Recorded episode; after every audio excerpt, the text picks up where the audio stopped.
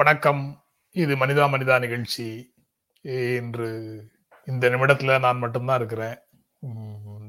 யாராவது வந்து இணையணும். ஐயன் வந்து வர முடியலன்னு சொல்லியிருக்கிறாரு இன்னைக்கு. வேறொரு நண்பர் வரேன்னு சொல்லியிருந்தாரு. ஆனா வர தாமதம் ஆகுதுன்னு நினைக்கிறேன். ரைட்டு. முதல்ல நம்ம மேற்கோளுக்குள்ள போகலாம். நீங்கள் யாராவது இணைவதாக இருந்தாலும் மகிழ்ச்சி தான் நான் வந்து அதில் உங்களுக்கும் லிங்கை இப்போது பகிர்ந்து கொள்கிறேன் the whole problem with the world is that fools and fanatics are always certain so certain of themselves and wiser people so full of doubts இது பெட்ரான் ரசல் சொன்ன ஒரு மேற்கோள் the whole problem the whole problem with the world is that fools and and are always so so of of of of themselves and wiser people so full of doubts அப்படின்னு அந்த மேற்கோள் சொல்லுது இதுக்கு நான் என்ன விளக்கம் சொல்றது ரொம்ப அன்றாட வாழ்க்கையில நாம பல நபர்களை பார்த்து கொண்டிருக்கிறோம் அதிலிருந்து தான் நம்ம இதை புரிந்து கொள்ள வேண்டும் அப்படின்னு நான் நினைக்கிறேன் நம்மை சுற்றி நிறைய பேர் இதற்கு இது எடுத்துக்காட்டாக இருக்கிறார்கள். ரொம்ப உறுதியாக அவங்க சொல்வதெல்லாம் உண்மை அப்படிங்கிற மாதிரி ரொம்ப உறுதியாக பேசுவார்கள். அது சந்தேகத்தை தான் எழுப்புறோம் அல்லது ஒரு தவறான தகவலை பகிர்ந்து கொள்கிறோம் அல்லது ஒரு தவறான புரிதலை வெளிப்படுத்துகிறோம் அப்படின்னு ஒரு சிறு தயக்கம் கூட இருக்காது.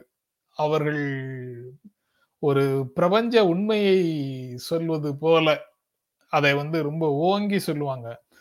ஆனா தீவிரமாக ஆய்வு செய்து தீர விசாரித்து சரியாக சொல்லக்கூடியவர்கள் இது எல்லாம் நாங்க வேலை செய்யும் போது கிடைத்த உண்மைகள்.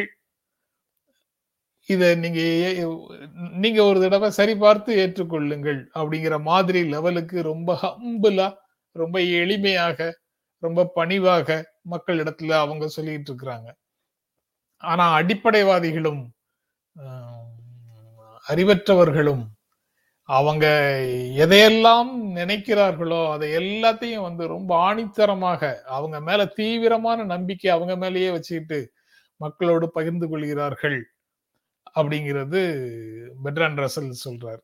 இது இதே ஒரு மாநிலத்துல மட்டும் அல்லது ஒரு ஊர்ல மட்டும் அல்லது ஒரு நாட்டுல மட்டும் இருக்கிறதாக அவர் சொல்லலை.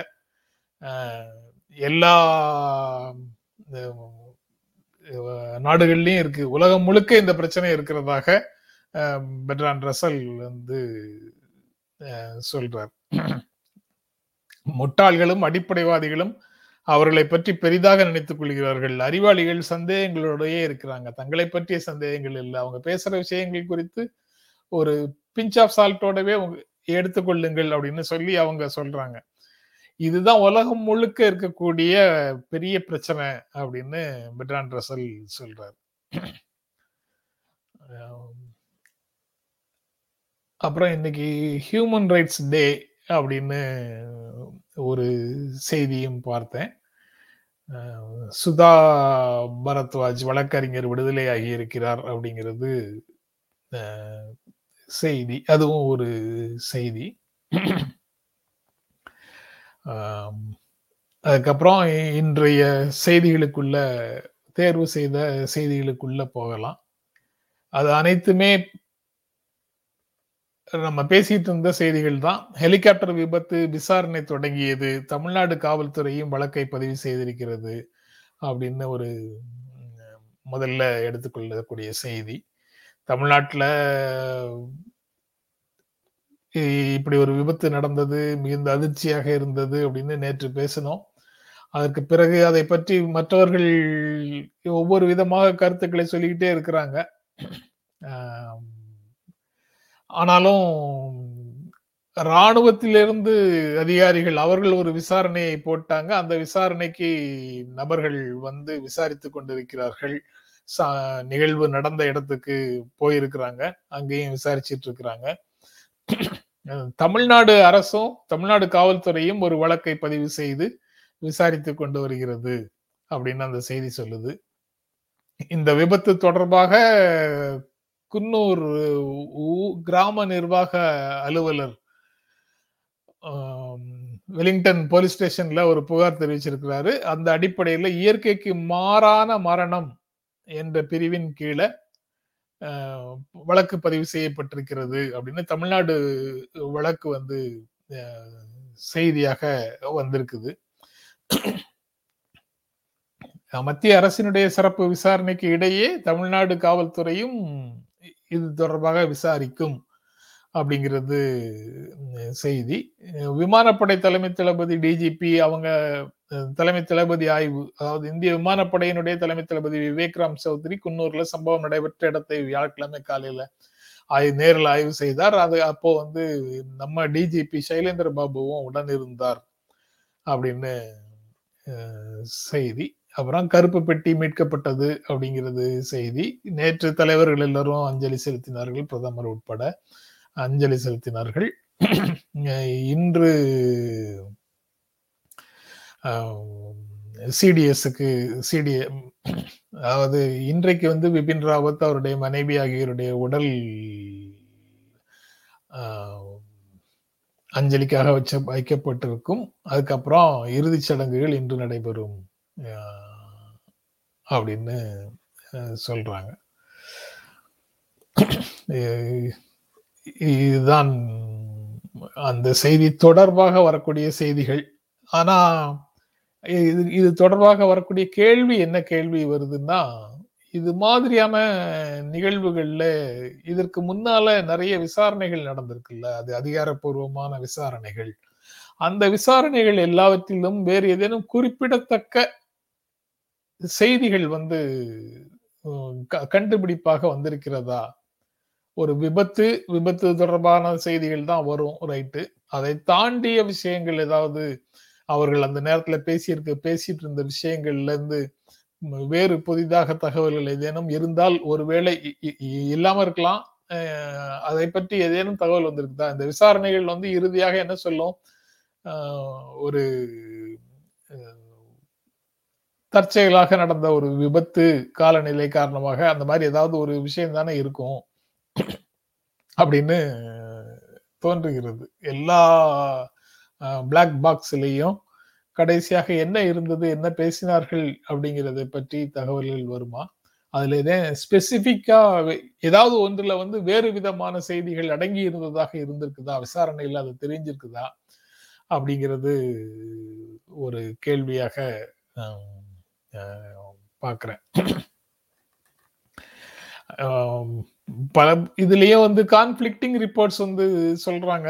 சூலூர் ஏர்போர்ட்ல இருந்து இன்னொரு விமானம் பைலட்டாக போச்சு அல்லது அந்த ரெக்கிக்கு போற மாதிரி அதாவது முன்கூட்டியே போய் எல்லாம் சரியாக இருக்கிறதான்னு பார்த்துட்டு பார்ப்பதற்காக ரெக்கிக்கு போறதுன்னு சொல்லுவாங்க. அந்த ரெக்கிக்கு போய் போனதா விமானம் போச்சா இரண்டு விமானங்கள் புறப்பட்டு போனதாக ஏர்போர்ட் அத்தாரிட்டிஸ் சூலூர்ல இருந்து உண்டான அந்த தளத்துல இருந்து சொல்றாங்க. ஆனா இங்கே வெலிங்டன்ல இருந்து அந்த மாதிரி செய்திகள் எதுவும் சொல்லவில்லை. அதனால ஏதேனும் தவ சரியான தகவல்கள் இல்லாம ஆங்காங்கே இந்த மாதிரி சொல்றாங்களாங்கிறதும் புரியல. எப்படி சூலூர்ல மட்டும்தான் சொல்றாங்க. விபத்து நடந்த இடத்துல இருந்த சாதாரண மக்கள் பொதுமக்கள் வந்து எங்களுக்கு வேறொரு ஹெலிகாப்டர் போனதாகவே தெரியல அப்படின்னு சொல்றாங்கன்னு மக்கள் தரப்பிலிருந்து இருந்து இன்னொருத்தர் இன்னொரு ஹெலிகாப்டர் போனதாக இல்லை என்று சொல்கிறார்கள். இருந்தாலும் சில ஊடகங்கள்ல இந்த தகவல் வந்து வந்திருக்குது. இந்த தகவல் வந்து வந்திருக்கிறது. அப்புறம் வாய்ஸ் கேட்கவில்லை அப்படின்னு சொல்றாரு. அப்படியா? மைக் சரியாக இருக்கிற மாதிரி தானே சிக்னல் காட்டுது. ஏதேனும் குறைவாக இருக்கா? அப்படிங்கிறது தெரியலையே.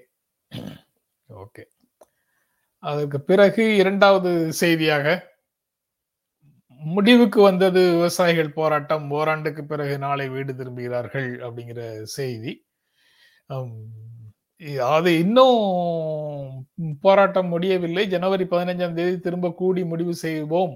அதாவது இந்த அந்த ஒரு மாத காலத்திற்குள்ள அரசு வந்து செய்த கொடுத்த வாக்குறுதிகளை நிறைவேற்றி இருக்குதா இல்லையா என்பதை பற்றி பேசுவோம். அதுக்கு பிறகு போராட்டத்தை தொடங்குவது என்றால் மீண்டும் தொடங்குவோம் அப்படின்னு எல்லாம் அவங்க சொல்றாங்க. அதாவது மூன்று வேளாண் சட்டங்களுக்கு எதிராக நடந்து ஓராண்டுகளாக டெல்லி எல்லையில நடந்த விவசாயிகள் நடத்திய போராட்டம் முடிவுக்கு வந்திருக்குது. நாளைக்கு சனிக்கிழமையிலிருந்து டென்ட் எல்லாம் அகர்த்திட்டு வீடுக்கு திரும்பிடுறதாக அவங்க முடிவு செய்திருக்கிறார்கள். ஜனவரி பதினைஞ்சாம் தேதி ஆலோசிக்க உள்ளோம். அப்போது மத்திய அரசு தங்களுடைய கோரிக்கைகளை நிறைவேற்றவில்லை என்றால் மீண்டும் போராட்டம் தொடங்கும் அப்படின்னு அவங்க சொல்றாங்க.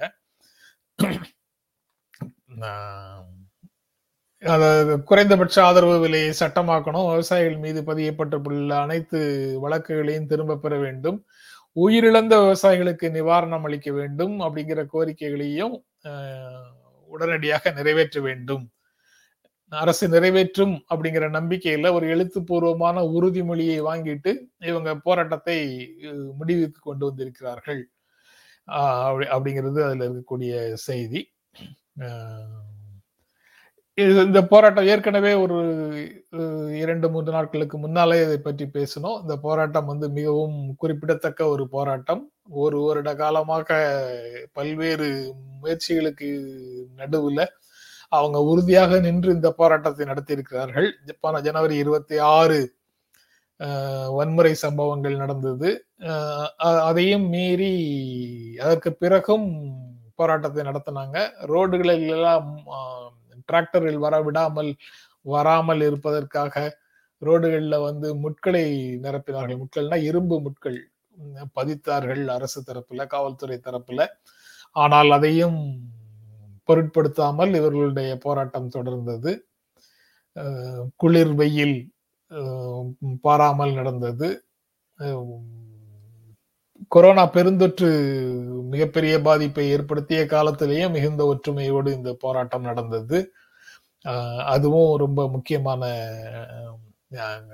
டெவலப்மெண்ட்டு நீங்கள் வந்து வெளியில திறந்த வெளியில இருந்ததுனால அவர்கள் சமாளித்து விட்டார்கள். க்ளோஸ்டு குவார்டர்ஸ்ல இருந்தா அது பரவி இருக்கும் அப்படிங்கிற மாதிரி சொல்றாங்க சிலர். ஆனா அவர்கள் வந்து அதை சமாளித்தார்கள்.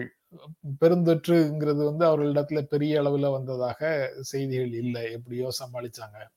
ஆனா இந்த போராட்டத்தின் ஊடாக எழுநூறு பேர் இறந்து போனார்கள்ங்கிறது மிகுந்த கவலைக்குரிய செய்தி.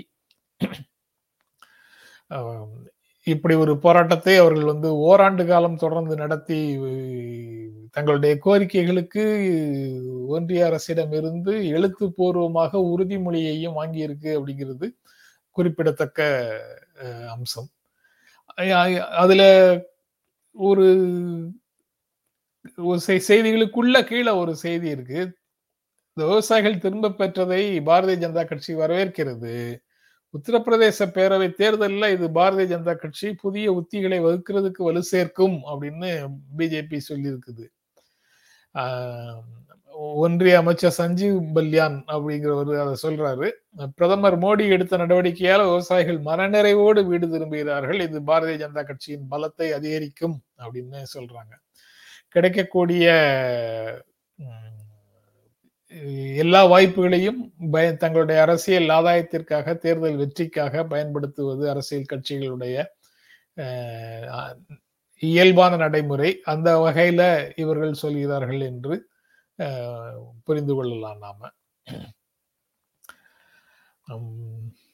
இதுதான் முடிவுக்கு வந்தது விவசாயிகள் போராட்டம். ரொம்ப சிக்னிபிகண்டான ஒரு போராட்டம்ங்கிறது இந்த ஓராண்டு காலம் அவர்களுடைய அனுபவத்திலிருந்து நாம நம்ம நாம புரிந்து கொள்ளக்கூடிய ஒரு விஷயமாக இருக்கு. அதற்கு பிறகு மூன்றாவதாக எடுத்துக்கொண்ட செய்தி வந்து ஜனநாயகத்திற்கான ஒரு மாநாடு அமெரிக்கால அமெரிக்க அதிபர் ஜோ பைடன் நடத்திட்டு இருக்கிறாரு அதுல வந்து அவர் ரொம்ப முக்கியமான செய்தியை ரொம்ப கேஷுவலா சொல்லியிருக்கிறார். கேஷுவலா இல்லை ரொம்ப சீரியஸாக சொல்லியிருக்கிறாரு. ஜனநாயகம்ங்கிறது தற்செயலாக கிடைத்தது இல்லை அப்படின்னு அவர் சொல்றார். ஒவ்வொரு நாடும் தங்களுடைய நாட்டில் இருக்கக்கூடிய மக்களிடத்துல இருக்கக்கூடிய சிறுபான்மை குரல்களுக்கு ரொம்ப ரொம்ப முக்கியமாக மரியாதை கொடுக்கணும் அப்படின்னு சொல்றாரு. இப்படியே ஜனநாயகத்தினுடைய அவசியம் குறித்து இங்கு இங்கு பங்கேற்று பங்கேற்கக்கூடிய நாடுகள் எல்லாமே இதனுடைய அவசியம் குறித்து பேசணும். இதை என்ஷோர் பண்றதுக்கு இதை உறுதி செய்வதற்கு பேச்சுரிமை கருத்துரிமை உட்பட எல்லா விஷயங்களையும் உறுதி செய்வதற்கு உங்கள் நாட்டில் நீங்கள் என்னென்ன செய்திருக்கிறீர்கள் செய்கிறீர்கள் என்பதை குறிப்பாகவும் பேசணும். ஜெனரல் ஸ்டேட்மெண்ட்ஸோட சேர்ந்து குறிப்பாகவும் பேசணும். அப்படின்னு பங்கேற்கக்கூடிய நாடுகளுக்கு ஒரு அஜெண்டாவையும் செட் பண்ணி அவர் பேசியிருக்கிறாரு. நாளை அல்லது அடுத்து வரும் நாட்கள்ல இந்த மாநாடுகள் தொடர்ந்து நடக்கும்போது இது தொடர்பாக கூடுதலான செய்திகள் வரும். அப்படின்னு நினைக்கிறேன். அதற்கு பிறகு சமூக ஊடகங்கள்ல பரவலாக பேசப்பட்டு கொண்டிருக்கக்கூடிய செய்தி. மதுரையில ஒரு யூடியூபர் கைது. பாரதிய ஜனதா கட்சி அதற்கு ஆர்ப்பாட்டம் அதற்கு அதை எதிர்த்து ஆர்ப்பாட்டம் நடத்துது. எல்லா இடங்கள்லையும் ஒவ்வொரு மாநிலங்கள்லையும் சமூக நல்லிணக்கத்தை குலைப்பதற்காக பேசியவர்கள் அப்படின்னு சொல்லி ஏராளமான நபர்களை கைது செய்து கொண்டிருக்கக்கூடிய ஒரு சூழலை பார்க்கிறோம். உத்தர உத்தரப்பிரதேசத்திலயா இருக்கலாம் அல்லது திரிபுராலையா இருக்கலாம். பல்வேறு இடங்கள்ல இது போன்ற அதாவது போராட்டங்களுக்கு ஆதரவாக பேசுகிற பேசுகிறவர்களை எல்லாம் கைது செய்து செடிஷன் போட்டத விஷயங்கள் எல்லாம் கூட நடந்திருக்கு டெல்லியில. விவசாயிகள் போராட்டத்துல தவறான தகவல்களை கொடுத்தார்கள் அப்படின்னு சொல்லி தேச விரோத சட்டத்தை எல்லாம் கூட போட்டாங்க. பேச்சுரிமை பற்றி அவர்கள் பெரிதாக நினைச்சதே இல்லை. ஏன்னா பேச்சுரிமை வந்து முழுமையானது அல்ல. அது வந்து கட்டுப்பாடுகளுக்கு உட்பட்டது அப்படின்னு அவங்க எப்பவும் சொல்லிக்கிட்டே இருக்கிறாங்க. ஆனா தமிழ்நாட்டுல மட்டும் பாரதிய ஜனதா கட்சி சில நாட்களாக ஏற்கனவே ஒன்று இரண்டு பேரை கைது செய்யும் போது இதே மாதிரி பேச்சுரிமைக்கான குரல் கேட்டாங்க. இதுதான் திராவிட முன்னேற்ற கழகம் பேச்சுரிமையை மதிக்கக்கூடிய முறையா அப்படின்னு தங்களுடைய சங்கடங்களை கேள்விகளை முன்வைத்தார்கள். இப்போது நேற்று மதுரையிலிருந்து இந்த யூடியூபர் கைது செய்யப்படும் போதும் அந்த கைதுக்கு கைது செய்ய வந்த காவல்துறையினருக்கு அவரும் ஒத்துழைப்பு கொடுக்கவில்லை முதல்ல அதுக்கப்புறம் இவர்களும் ஒத்துழைப்பு கொடுக்கவில்லை. அப்படின்றது பல காணொளிகள் நேற்று வந்தது. அதிலிருந்து அது தெரியுது. இவங்க காவல்துறையிலிருந்தும் அப்படிதான் சொல்றாங்க. முதல்ல இரண்டு காவல்துறை காவலர்கள் போய் கைது செய்வதற்கு முதல்ல காவல்துறையை சார்ந்த இரண்டு பேர் போனாங்க. ஆனா அவர் வந்து வீட்டை விட்டு வெளியில வர வரவில்லை. ஹி பர்ச்சேஸ் தி டைம் அவர் சில கால அவகாசத்தை உருவாக்கி வெளியில் இருந்து கட்சியினர் பாரதிய ஜனதா கட்சியினரை ஒன்று திரட்டி அவர் வந்து ஒத்துழைக்க மறுத்தார். சமன் கொடுத்ததை முதல்ல வாங்கலை. அதற்கு பிறகு வழக்கறிஞர்கள் கட்சிக்காரங்க இவங்க எல்லாம் வந்ததுக்கு அப்புறம் என்ன காரணம்னே சொல்லாம நீங்க எப்படி கைது செய்ய வந்தீங்கன்னு சொல்லி கேக்குறாங்க. நாங்க முதல்ல காரணத்தை சொல்லி கைது சம்மனை கொடுத்தோம். ஆனா அவர் தான் வாங்க மறுத்தாரு அப்படின்னு ஒரு ஸ்டேஜில் வந்து உரையாடுகிறார்கள். அதுக்கு பிறகு என்னன்னு கேட்கும்போது அதுக்கப்புறம் வாங்கி கொண்டார்கள் அப்படிங்கிற மாதிரி டெவலப்மெண்ட் வருது. இப்படி எங்களுடைய பணிகளை செய்வதற்கு அனுமதியுங்கள் அப்படின்னு காவல்துறை வந்து ஒன்றிரண்டு முறை சொல்றாங்க. அங்க இருக்கக்கூடியவர்களிடத்துல. ஒரு பெயில்ல ஈஸியாக வரக்கூடிய ஒரு வழக்கு. இதை நீங்க வந்து எளிதாக கைதை கைதுக்கு ஒத்துழைச்சிட்டு பெயில் நீங்க வாங்கி கொடுத்துருக்கலாம் இந்நேரத்துக்கு அப்படின்னு வழக்கறிஞர்கள்ட்ட காவல்துறையினரும் சொல்றாங்க. இப்படி எல்லா ட்ரமாட்டிக் இன்சிடென்ட்ஸும் நடந்ததற்கு பிறகு அவர் கைது செய்யப்பட்டார் அப்படிங்கிறது செய்தியாக இருக்கு.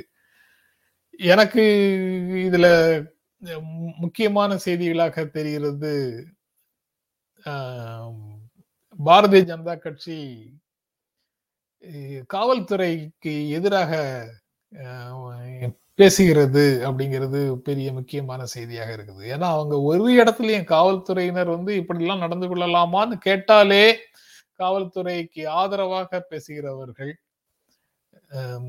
இராணுவம் ராணுவம் ராணுவத்தில் இருக்கக்கூடிய சில வீரர்கள் எங்கேயாவது தவறாக நடந்து கொண்டார்கள்னு சொன்னாலே அவங்க பணியில எவ்வளவு கஷ்டப்படுறாங்க எல்லைகளை பாதுகாக்கிறதுக்கு எவ்வளவு கஷ்டப்படுறாங்கன்னு சொல்லக்கூடியவர்கள் காவல்துறையை ராணுவத்தை அப்புறம் அவங்களுடைய கட்சிக்காரர்களை கட்சிக்கு வழிநடத்துகிறவர்களை இவங்கெல்லாம் ஒரு அவங்க மட்டும்தான் மிகப்பெரிய தேசத்தை கட்டமைக்கும் பணியில இருக்கிற மாதிரியும் மற்றவர்கள் எல்லாம் ஜனநாயக விழுமியங்கள் அது இதுன்னு என்னென்ன கோட்பாடுகளின் அடிப்படையில் அவர்கள் செயல்படுவதாக இருந்தாலும் அந்த அரசியல் கட்சிகள் அல்லது அரசியல் இயக்கங்கள் அல்லது சமூக இயக்கங்கள் எல்லாமே வந்து சீர்குலைவு சக்திகளைப் போலவும் பிரிவினைவாதிகளைப் போலவும் வன்முறையாளர்களைப் போலவும் தான் சித்தரிச்சுக்கிட்டே இருப்பாங்க. ஆனா இப்போ வந்து அவர்கள் வந்து ஒரு முக்கியமான ரோலை எடுத்துக்கிறாங்க. அவங்க ரொம்ப முக்கியமான ரோல் எடுத்துக்கிறாங்க. ஐயா வணக்கம் ஐயா. வெல்கம் ஐயா. வெல்கம் வணக்கம் சார். சார் அண்ணன் வரலையா? அண்ணன் வரல. உங்க அண்ணனை? பத்தி பேச வேண்டிய நிலைமை ஆயிடுச்சு. ராஜீவ் காந்தி? நீங்க வந்து ஸ்ட்ராட்டஜிக்கா லீவ் போட்டீங்க. சார் நீங்க வந்து ஸ்ட்ராட்டஜிக்கா லீவ் போட்டீங்க. இது தெரிஞ்சிருந்தா நான் சும்மா தான் சார் உட்காந்துருந்தேன் ஒரு பத்து நிமிஷமா வந்திருப்பேன் அப்பயே. அப்போ சரி. அதனால நான் நண்பர்களையும் அழைத்தேன். சாமி. வந்திருக்கிறாரு. நான் பேசுற அந்த செய்திகளை பேசிட்டேன். அது தொடர்பாக இருக்கக்கூடியது நீங்க பேசணும். சாமிகிட்ட பேசிட்டு அதுக்கப்புறம் நம்ம கருத்து பேசலாம். பேசலாம் சார். வணக்கம். வணக்கம் சாமி. வணக்கம் வெல்கம். ஒண்ணும் இல்ல சார். நீங்க சொன்னதுக்கு வந்து அதுவும் ஐயன் வந்து நே- நேத்துக்கு பேசினதை வந்து மாற்று கருத்து சொல்லணும் தான் சரி. நான் வந்து ஒரு ஃப்ரீ ஸ்பீச் அப்சல்யூட்டிஸ்ட் சோ. மாரிதாச கைது பண்ணிருக்கூடாது அதே மாதிரி கருப்பர் கூட்டத்தையும் அரெஸ்ட் பண்ணிருக்கூடாது கூடாது. முன்னாடி கவர்மெண்ட்ல வந்து பண்ணாங்க. கந்த சஷ்டி கவசத்தை வந்து பழிச்சு பேசினாங்கன்னு. டெல்லி யூனிவர்சிட்டியில வந்து பாரத் தேரே துக்குடே ஹோங்க இன்ஷால்லா இன்ஷால்லா சொன்னவங்களையும் கைது பண்ணிருக்கூடாது கூடாது சரி. யாரை கைது பண்ணிருக்கணும்னா ஷர்ஜில் இமாம்னு ஒருத்தர் வந்து அசாம்ல இருக்க சிக்கன் நெக்க வந்து பிளாக் பண்ணுங்க. ஆர்மி ட்ரக் போக கூடாது ஏன்னா அவர் வந்து டைரக்டா ஒரு வயலன்ஸை வந்து தூண்டுற மாதிரி பேசுறாரு. மாரிதாஸ் பேசினதுல வந்து வயலன்ஸை தூண்டல. ஆ. கிறுக்குத்தன்மை தான் பேசினார். நான் இல்லைன்னு சொல்லல. பட் வயலன்ஸ் தூண்டப்படல. வயலன்ஸ் தூண்டப்படல.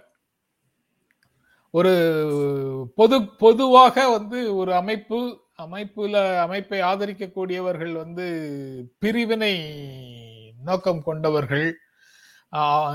அவர்கள் வந்து ஒரு மாபெரும் சதி இங்கு நடந்திருக்க கூடும் அப்படின்னு எல்லாம் சொல்வது வந்து வாட் டஸ் இட் மீன் அவர் சேரு வாரி தூவுறாரு சார் சரி. அவர் அதுல வந்து எனக்கு உடன்பாடு இல்ல. நீங்க அவர் பேசுறது பேசுறதுல நீங்க. உடன்பாடு இல்லைன்னு சொல்றீங்க. நான் நான் வந்து நீங்க சொன்னதுல பாதி அளவுக்கு நான் உடன் உடன்படுகிறேன். என்ன எதுல உடன்படுகிறேன்னா நானும் அப்சல்யூட் ஃப்ரீடமாக இருக்கணும் அப்படின்னு நான் நினைக்கிறேன். நினைக்கிறேன். அதுதான் இறுதி இ- இறுதி லட்சியமாக இருக்கணும் அப்படின்னு நான் நினைக்கிறேன். ஆனா இன்னைக்கு அது இல்லை.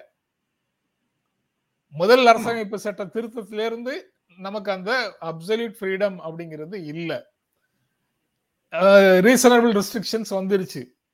ரீசனல் ரீசனபிள் ரெஸ்ட்ரிக்ஷன்ஸ்ல எதையெல்லாம் அதாவது அதுல சொல்லப்பட்டிருக்கக்கூடிய விஷயங்கள் எல்லாமே எது எதெல்லாம் அது அது- அதுக்கு பொருந்தும் அப்படிங்கிற விளக்கமும் நமக்கு யாரும் கொடுக்கல. அப்போ அந்த வழக்கை அந்த புகாரை கையில் எடுத்திருக்கக்கூடிய காவல்துறை அதிகாரியினுடைய புரிதலுக்கு தான் இந்திய அரசு அந்த விஷயங்களை எல்லாம் விட்டுருக்குது. அப்படிப்பட்ட சூழல்ல இது போன்ற விஷயங்கள் தவிர்க்க முடியாமல் நடக்கும் அப்படிங்கிறதை நான் புரிந்து கொள்கிறேன். என்னுடைய இலக்கு வந்து அதுதான். அஹ், நீங்க சொல்றதுதான். கரு கருப்பர் கூட்டத்தையும் கைது செய்திருக்க கூடாது மாரிதாசுகளையும் கைது செய்யக்கூடாது அப்படிங்கிறது தான் ஆனா அப்படி ஒரு சூழலை இந்திய அரசமைப்பு சட்டம் உறுதி செய்யாமல் இந்திய அரசு அதற்கான முன் முயற்சிகளை எடுத்து அதை நடைமுறைப்படுத்தாமல் இந்த சட்டத்தை வச்சுக்கிட்டு இருக்கும் போது அதை செயல்படுத்துங்கள்னு சொல்வது எனக்கு என்னால முடியாது. கரெக்ட் சார் நம்ம வந்து இப்போ இந்தியால வந்து ரோட்ல வந்து ஒண்ணுக்கு போக கூடாதுங்கிறது ரூல் கிடையாது. அதே மாதிரி குப்பை போடக்கூடாதுங்கிறது ரூல் கிடையாது. கரெக்ட் சோ கவர்மெண்ட் பண்றத பண்ணிட்டோம். அவங்க அரெஸ்ட் பண்றாங்கன்னா பண்ணிட்டோம். பட் நம்ம அதை ஆதரிக்க வேண்டாம். இல்ல இல்ல, நம்ம வந்து கவர்மெண்ட் அதாவது நீங்க நீங்க சொல்றது எல்லாம் ரைட்டு அதாவது இது எல்லாம் செய்யக்கூடாதுன்னு ரூல் கிடையாது. ஆனா செய்யறாங்கல்ல ஆமா. அதாவது சுவாமி வந்து மோசமான நபர். ஐயன் கார்த்திகேயன் மோசமான நபர் அப்படின்னு நான் இஷ்டத்துக்கு சொல்ல முடியுமா? சொல்றாங்க சொல்றாங்கல்ல. ஆமா அது வந்து கிரிமினல் அது வந்து சிவில் டிஃபமேஷன்ல டீல் பண்ணுங்க. நான் வந்து இப்ப ஐயன் கார்த்திகேயன். கரெக்ட் ஆனா அஹ், சுவாமியும் ஐயன் ஐயன் கார்த்திகேயனும் நேற்று வந்து இந்த குறிப்பிட்ட இடத்துல சந்தித்தது. வேறு ஒரு பெரிய சதி ஒன்றை செய்வதற்காக அப்படின்னு கூடுதலாக நான் ஒரு ஸ்டேட்மெண்ட் சொன்னேன்னா? அதுவும் சிவில் டிஃபமேஷன்ல தான் சார். எப்படி எப்படி? அந்த நான் சொன்ன அந்த ஸ்டேட்மெண்ட்டின் அடிப்படையில மக்கள் வந்து ஓ, சுவாமியையும் ஐயன் கார்த்திகேயனும் யாருன்னு கண்டுபிடிச்சு தாக்குவதற்கு துணிந்தார்கள் என்றால் அது வந்து தற்செயலானதா? சோ அவங்க தாக்குதல் ஏன் நடத்துறாங்கன்னா நம்மளோட போலீஸ் ஃபோர்ஸ் வந்து ஸ்ட்ராங்கா இல்ல. நம்ம வந்து ஒரு வீக் ரொம்ப ஒரு fundamentally weak state weak state தான் வந்து ஜென்ரலி வீக்கா இருக்கவங்க தான் சார் கவர்டியா கவர்ட்லியா இருப்பாங்க. பயந்தா யாருக்கு வந்து சக்தி இல்லையோ அவன் தான் வந்து கோழையா இருப்பான். அவங்க தாக்க வராங்கன்னா போலீஸ் நம்மள பாதுகாக்கணும். டெல்லியில இந்த டெல்லியில வந்து நடந்த ரெண்டாயிரத்தி பத்தொன்பதுல நடந்த கலவரம் தொடர்பாக ஒரு வழக்குல தீர்ப்பு ரெண்டு நாளைக்கு முன்னாடி வந்தது. அது வந்து ஒரு அன்லாஃபுல் அசம்பிளி அவங்க வந்து குறிப்பிட்ட ஒரு மதத்தினரை குறி வச்சு தாக்குனாங்க. கொ- கொன்றார்கள். அவர்களுடைய சொத்துக்களை சேதப்படுத்தினார்கள். கொள்ளையடித்தார்கள். அது எல்லாமே பர்பஸா அந்த ஒரு நோக்கத்தோடயே தான் அந்த தாக்குதலை நடத்தியிருக்கிறாங்க. அதனால அவர்களை அவர் மேல குற்றவாளி என்று தீர்ப்பளிக்கிறேன்னு ஜட்ஜி வந்து சொல்றாரு. அதற்கு முன்னால இதை தூண்டிய விதமாக பேசியவர் மேல நடவடிக்கை இல்லை. அது அது உண்மைதான். பேசியவர்கள் மேல நடவடிக்கை இல்லை. ஆனா பேசிய பேசினவர்களா பேசி பேசு பேசியவர்கள் அதையெல்லாம் தூண்டுதுனாலதான் கலவரம் நடக்குது அப்படின்னு எடுத்துக்கொள்ளணும்னா எடுத்துக்கொள்ளலாம். அதுக்குதான் வந்து ஒரு யுஎஸ் சுப்ரீம் கோர்ட் அதாவது வந்து இந்த தொடர்ந்து திரும்ப திரும்ப தெரிஞ்சே தப்பு பண்ற ஆட்கள். இது வந்து நிறைய பேர் சொல்ற மாதிரி கிடையாது. பைத்தியகாரத்தனமா பேசுறாரு அப்படின்னு கடந்து போற விஷயமும் கிடையாது. தனுஷ் தனுஷ் மியூட் கொடுங்க.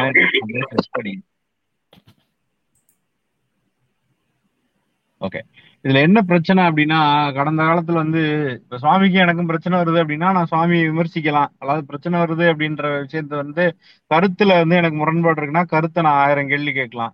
இல்ல எனக்கு கருத்து சுதந்திரம் இருக்கு நான் சுவாமியவே விமர்சிக்கலாம்னு முடிவு பண்ணாலும் ஓகே தான். ஆனா சுவாமி வீட்டுல எத்தனை பெண்கள் இருக்காங்களோ அவங்க போட்டோ எல்லாம் எடுத்துட்டு வந்து நான் இங்க காமிச்சு இதெல்லாம் இவங்களோட இவர மனைவி இவங்க இவங்க ஃப்ரெண்ட்ஸ் இவங்க இவங்க அம்மா இவங்க இவங்க எல்லாம் வெளியில சுத்துறாங்கன்னு நான் காட்டினேன்னா என்னை போலவே சுவாமியை வெறுப்பவர்கள் இருக்காங்கன்னு வைங்களேன். அவங்க என்ன செய்வாங்க? இதை வந்து நான் சிவில் டிஃபேமேஷனா கருதணுமா? அல்லது கிரிமினல் டிஃபேமேஷனா கருதணுமா? இது நாளைக்கு வந்து என்ன ஆகும்? அப்படின்ற ஒரு கவலை இருக்குல்ல? அதெல்லாம் அவர் கடந்த காலத்துல செஞ்சுட்டாரு. கருத்து சொல்றவங்கள முடக்குவதற்கான பெரிய ஷேட் அதெல்லாம். தெரியாமையா காட்டுறாங்க. வீட்டு பெண்களை காட்டக்கூடாதுங்கிறது வந்து ஒரு சின்ன பிள்ளைக்கு கூட தெரிஞ்ச ஒரு விஷயம் தானே? பத்திரிகையாளர் வீட்டு பெண்கள்னா என்ன பொதுவெளியில போட்டோ எடுத்துட்டு காட்டலாம்னு எதுவும் சட்டம் வந்திருக்கா என்ன?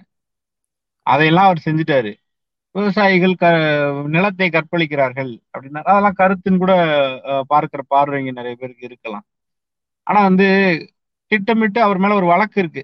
திட்டமிட்டு அவர் பேசியதற்காக ஒரு வழக்கு இருக்கு. கொரோனா காலத்துல முஸ்லிம்கள் தான் வந்து கொரோனாவை பரப்புறாங்கன்னு சொல்லி அவர் மேல வழக்கு இருக்கு. அவர் ஒன்றும் பேசுறது முதல் முறையும் கிடையாது. அவர் இந்த மாதிரியான பிரச்சனைகளை உருவாக்கக்கூடிய வகையில் பேசியதும் இது முதல் முறை கிடையாது. அப்ப நீங்க ஒரு குறிப்பிட்ட ஒரு ஒரு மதத்தினரை வன்முறையாளர்கள்னு சித்தரிப்பதற்காக அவர்கள் திட்டமிட்டுத்தான் பரப்பிக் கொள்கிறார்கள் அதை பரப்புறாங்கன்னு சொல்லி உலகமே ஒரு பிரச்சனைக்குள்ள இருக்கிற சம்பவத்தை பயன்படுத்திக்கிட்டதுங்கிறது தப்பு தானே கோர்ட் வந்து அதை வந்து கடுமையா கண்டிச்சு. அதாவது ஓவராலா இந்தியா முழுக்க நடந்ததை கண்டிச்சிச்சு. இது ஒன் ஆஃப் த பீஸ் இந்த பிரச்சனை எடுத்துக்கிட்டீங்க அப்படின்னா முப்படை தளபதி இறந்திருக்காரு. யாரோ குப்பனும் சுப்பனும் இறந்திருந்தா அதுல ஒரு ஒரு சதின்னு ஒருத்தர் சொல்றாரு அப்படின்னா அது ஒரு லோக்கல் சதி. ஆனா வந்து இன்னைக்கு இறந்திருக்கிறது வந்து ஒரு முப்படை தளபதின்றப்ப இது வந்து ஒரு இன்டர்நேஷனல் சதின்னு அர்த்தம். அது மக்களால் தேர்ந்தெடுக்கப்பட்ட ஒரு அரசின் மீது ஒரு ஒரு திசை திருப்பலை கொண்டு வருவதற்காக இதை செய்றாரு. அரசியலுக்காக இதை பயன்படுத்திக்கிறாரு. இதற்கு பின்னால என்ன ஆகும்னு யாருக்கு தெரியும்? அதனால வந்து முதல்ல இது போல சதி கோட்பாட்டுகளை பேசுவதற்கு முன்பே குறைஞ்சபட்ச யோசனையோட பேசணும். அதுலயும் இதுல அரசியல் லாபம் பார்க்க முயற்சித்திருக்கிறது. அதற்கு பின்னால வந்து எதுவுமே பிரச்சனை வராதுன்னு நம்ம உறுதியா சொல்ல முடியாது. கண்டிப்பா இதுல வன்முறையே வராதுன்னு நம்மளால எப்படி சொல்ல முடியும்? அந்த அந்த கேரண்டி நம்ம எப்படி கொடுக்க முடியும்? கடந்த காலத்துல ஒண்ணும் இல்லாததுக்கு இங்க நிறைய அவுட்ரேஜ் நடக்கலையா? ஒரு யூடியூப் சேனல் ஏழு மாதத்துக்கு முன்னாடி போட்ட வீடியோவுக்காக தமிழ்நாடு முழுக்க போராட்டம் நடந்த வேண்டியது எப்படி வந்துச்சு? குண்டாஸ் போட வேண்டிய தேவை எங்க வந்துச்சு? அதற்குரிய சட்டத்துல குண்டாஸ் எப்படி வந்துச்சு? தொடர்ந்து பல முறை தவறு செஞ்சு அந்த தவறை அவர் திரும்ப திரும்ப திரும்ப நிறைய எஃப்ஐஆர் ஆகி கூட அவங்கள அந்த குற்றத்தை தடுக்க முடியலன்னா தான் குண்டாஸ் போடணும். யூடியூப் சேனல்ல வீடியோ போட்டதுக்கு எதுக்கு குண்டாஸ் வந்துச்சு? அடிப்படையில் அதுக்கு இல்லையே சார். இல்ல, நீங்க சொல்லல நீங்க ஆதரிக்கல சுவாமி நீங்க ஆதரிக்கல. ஆனா இன்றைக்கு அவருடைய கருத்து சுதந்திரம் பற்றி பேசக்கூடியவர்கள் அவர்களுடைய ட்ராக் ரெக்கார்டு இருக்குல்ல அந்த ட்ராக் ரெக்கார்டு வந்து ரொம்ப மோசமாக சிரிக்குது நம்மளை பார்த்து அப்படின்றது அது- அப்படிங்கறத அவர் சொல்லி சுட்டி காட்டுறாரு அதாவது இவ்வளவு இவ்வளவு வன்முறை தூண்டும் போது என்னைக்கோ நிறுத்திருக்கலாம் கொரோனா காலத்துல வந்து ஒரு பெரிய டென்ஷனை உருவாக்கிட்டாங்க. ஒரு இன்செக்யூரிட்டியை வந்து ஒரு ஒரு ஒரு மதத்துக்கு முழுமையாக ஏற்படுத்துறாங்க. அந்த சூழலை வந்து நம்ம வந்து தடுத்திருக்க முடியும். இன்றைய வழக்கு அன்னைக்கு பாஞ்சிருந்துச்சுன்னா எல்லாத்தையும் பண்ண விட்டாச்சு வேடிக்கை பார்த்தாச்சு. மறுபடியும் மறுபடியும் நான் பண்ணிக்கிட்டே இருப்பேன். அது என்னுடைய கருத்து சுதந்திரத்துல வருதுன்னா ஏற்கனவே சொன்னதுதான். முழுமையான நானும் பேசலாம் நீங்களும் பேசலான்ற ஒரு சூழல் இருந்துச்சுன்னா எல்லாரும் என்ன வேணா பேசிக்கிட்டே சுத்திட்டே இருக்கலாம். பிரச்சனையே கிடையாது. ஒரு ஒரு அது போக அப்சல்யூட் ஃப்ரீடம் அப்படிங்கிறது இருந்தாலும் கூட நீங்க முதல்ல சொன்னீங்கல்ல நம்ம சிறுநீர் கழிக்க மாட்டோம் அப்படின்னு. அந்த கட்டுப்பாடோட இருக்க வேண்டியவங்க இருந்துதான் ஆகணும். சுய கட்டுப்பாடுங்கிறது இருந்துதான் ஆகணும். அந்த ஆபீஸ்ல அவன் சரியில்லை இந்த ஆபீஸ்ல அவன் சரியில்லை அவங்க வீட்டுல உள்ளவங்க எல்லாம் இப்படி அவன் அவன் இப்படி அப்படின்னு போற போக்குல ஊர்ல உள்ள அவ்வளவு பெரியும் சேருவாரி வீசிக்கிட்டே போறத வந்து சிவில் கேஸ் போட்டுட்டு எல்லாரும் அமைதியா இருக்கணும்னு நம்ம சொல்ல முடியாது. அது it may lead to anything அது போன்று பேசாமல் இருப்பது நல்லது. அரசமைப்பு அதாவது தேசபக்தியை பத்தி பேசக்கூடியவர்கள் நாட்டு நலனை பற்றி பேசக்கூடியவர்கள் அவங்க வந்து இந்த ரீசனபிள் ரெஸ்ட்ரிக்ஷன்ஸையும் மதிக்கணும். அவங்களுக்கு அந்த ரீசனபிள் ரெஸ்ட்ரிக்ஷன்ஸே கிடையாதா? அவங்க எது வேணாலும் பேசுவாங்களா? ஒன்னே ஒன்று ஆட் பண்ணிக்கிறேன் சார். அதாவது இவர் ஒரு தனிநபர் கிடையாது. நம்ம எல்லாரும் இன்னைக்கு பேசும்போது ஒரு தனிநபருடைய கருத்து சுதந்திரம் பேசிட்டு இருக்கோம் தனிநபர் அவரு? அவர் தனிநபர் கிடையாதுன்னு எனக்கும் தெரியும். இங்க இருக்கிற எல்லாருக்கும் தெரியும். பின்னாடி யார் இயக்குகிறார்கள் என்பது தெரியும். நடுநிலையாளர் அப்படின்னு சொல்லி யார் பத்திரிகையில் பேசினாலும் அரசை கேள்வி கேட்டாலும் குறுக்க குறுக்க ஓடி ஓடி வந்து ஆ இவன் நடுநிலையா? அவன் நடுநிலையா? அதை செஞ்சானா இதை செஞ்சானான்னு கேட்டுக்கிட்டு இருந்தாங்க. சரி சந்தோஷம். ஆனா இவர்கள் யார்? அந்த கேள்வி ஒண்ணு இருக்குல்ல? நான் வந்து எல்லாரையும் பத்திரிகைகள் நடுநிலையாக இருக்கிறதான்னு கேள்வி கேட்டுட்டே இருந்தேன். திடீர்னு பார்த்தா ரஜினிக்கு ஆதரவு கொடுத்தேன். ரஜினி வருவாரு ரஜினி வந்து இருபத்தஞ்சாயிரம் தருவாருன்னு சொன்னேன். திடீர்னு ரஜினியே வரல. பார்த்தா அரெஸ்ட் பண்ண போகும்போது மட்டும் பாஜக கொடியோடு ஆட்கள் போய் நிக்கிறாங்க. அவர்கள் எல்லாம் சேர்ந்து எங்களுக்கு வந்து எப்படி நாங்க நடுநிலையா இருக்கணும்ன்றத வந்து தினம் கேள்வி கேட்டே இருக்காங்க. அப்ப ஒரு கட்சியில இருந்து ஒரு ஒரு ஒரு ராணுவ தளபதியுடைய மரணத்தில் சதி இருப்பதாக ஒருத்தர் பொய் சொல்றாரு. அரசு நான் ராணுவ தளபதி இறந்தது விபத்துன்னு அறிவிக்குது. அரசு என்றால் ஒன்றிய அரசு அதுல இருக்கிற மந்திரி ராணுவம் அறிவிக்குது. அதற்கு எதிராக ராணுவத்தை சேலஞ்ச் பண்ணி டிஃபென்ஸ் மினிஸ்டர் சேலஞ்ச் பண்ணி ஒன்றிய அமைச்சரை சேலஞ்ச் பண்ணி புதுசா ஒரு ஸ்டேட்மெண்ட் சொல்றாரு. அந்த புது ஸ்டேட்மெண்ட்டை வந்து ஒருத்தர் சொல்லும்போது அதை வந்து எப்படி நம்ம அப்படியே கடந்து போகணும்னு எதிர்பார்க்க முடியும் தெரியல. சார். இந்த பக்கத்துல இருந்து பாத்தீங்கன்னா ராணுவ காஷ்மீர்ல இருந்து நிறைய பேர் வந்து அந்த சிடிஓ இறந்து போனதுக்கு வந்து ஹஹா ஹான்லாம் ட்வீட் போட்டிருக்காங்க. நல்லது இறந்து போயிட்டாரு. அந்த மாதிரி. அதே மாதிரி அருணாச்சல் பிரதேஷ் இதுல நாகாலாந்துல இப்போ ஒரு அட்டாக் நடந்தது இல்லையா? ஒரு நாலு நாள் முன்னாடி. சோ அங்க இருக்கிற மக்களும் ட்வீட் போட்டிருக்காங்க நல்லதுன்னு. சோ அவங்க மேலேயும் வழக்கு பாய போறது. சொல்ல வரேன். இல்ல அதான் சுவாமி அதான் நானும் சொல்றேன். அனிதா இறந்த போது இங்க நிறைய பேர் வந்து ஹாஹா போட்டாங்க. இங்க சாத்தாங்குளத்துல வந்து சில பேர் போலீஸ்காரர்களை அடித்து கொன்ற போது ஹாஹா போட்டாங்க. ஸ்டெர்லைட்ல பதிமூணு பேர் சுட்ட கொலை செய்யப்பட்ட போது ஹாஹா போட்டாங்க. அவங்களெல்லாம் பயங்கரவாதிகள். பயங்கரவாத ஆதிக்கம்னு சொன்னாங்க. இந்த கொடுமையெல்லாம் பார்த்துட்டு தான் இருக்கு அதாவது மரணத்தின் மீ- மரணத்தில் ஒரு ஒருவருடைய மரணத்துல வந்து மகிழ்ச்சியை வெளிப்படுத்தக்கூடிய ஒரு மோசமான பண்பாடு சமீப காலத்துல இந்திய சமூகத்துல அதிகரித்திருக்கிறது. அது எப்படி எங்கிருந்து தொடங்கியது அப்படிங்கிறத நாம வந்து நிச்சயமாக யோசிச்சு பார்க்கணும். நிச்சயமாக ஆய்வு செய்யணும். பிறருடைய துன்பத்துல மகிழ்ச்சியை வெளிப்படுத்தக்கூடிய மோசமான ஒரு பண்பாடு எப்போது சமூகமயமாகியது. யாரால் அது சமூகமயமாக்கப்பட்டது அப்படிங்கிறத கண்டிப்பாக பார்க்கணும். மற்ற நண்பர்களும் வந்திருக்கிறாங்க பேசலாம். நீங்க வேற எதாவது சொல்லணும்னா சொல்லிட்டு முடிக்கலாம் சுவாமி. நான் உத்தரவு வாங்கிறேன் சார். மிச்சவங்க பேசட்டும் நான் அப்படி கிளம்புறேன். ஆ சரி. ரைட் தேங்க்ஸ் ஐயா. சுவாமி எல்லாரும். ஓகே. ஓகே ஓகே ப்ரோ தெரியல சார் நான் வந்து இதை டிஜிட்டல் கரேஜ் தான் பாக்குறேன் ஒரு கம்ப்யூட்டருக்கு பின்னாடி இருந்து இந்த மாதிரி எதை வேணா பேசலாம்ங்கிறதுனால தான் இந்த இந்த மாதிரி பிஹேவியர் வெளியே வருது. நம்ம மூஞ்சிக்கு நேரம் பேசிக்கிறோம்னா இந்த மாதிரி பேசிக்க மாட்டோம். எவ்வளவு பெரிய எதிரியா இருந்தாலும். அது அது வந்து எல்- எல்லாருக்கும் அது பொருந்தாது அப்படின்னு நினைக்கிறேன். நீங்களும் நானும் அப்படி இருப்போமா இருக்கலாம். தனுஷ் இருப்பாரு கேசவன் அப்படி இருப்பாரு. இப்போது இது மாதிரி பேசி பேசிட்டு இருக்கிறவங்க வந்து அப்படி இருக்கிறாங்களா இருப்பாங்களான்னு என்னால சொல்ல முடியல. ஏன்னா அவங்களுக்கு வந்து எல்லாத்தையுமே திட்டமிட்டு பேசக்கூடியவர்கள் உணர்ச்சி வசப்பட்டு அவங்க பேசக்கூடியவர்கள் அல்ல. அவங்க இதை டார்கெட் பண்ணி இப்படி ஒரு கருத்தை விதைக்கணும் இதனுடைய விளைவு இப்படி நடக்கணும் அப்படின்னு திட்டமிட்டு பேசக்கூடியவர்களாக இருக்கிறார்கள். அப்படி அவங்க அவங்க பேசுறது வந்து இந்த டிஜிட்டல் பிரச்சனைனால அப்படின்னு நான் நினைக்கல. Okay sir thank you okay but நீங்க ஆரம்பத்துல சொன்ன விஷயத்த நான் முழுக்க முழுக்க ஏற்கிறேன். நான் வந்து அப்சல்யூட் ஃப்ரீடம் தான் சரின்னு நினைக்கிறேன். ரீசனபிள் ரெஸ்ட்ரிக்ஷன்ஸ்ங்கிறது அத போட்டதுக்கு பிறகு பேச்சுரிமைங்கிறதுக்கு பொருள் இல்லைன்னு நினைக்கிறேன். அதனால ஆனா இங்க பேச்சுரிமைக்கு பொருள் இல்லை என்ற பொருள்ல ரீசனபிள் ரெஸ்ட்ரிக்ஷன்ஸ் இருக்கு.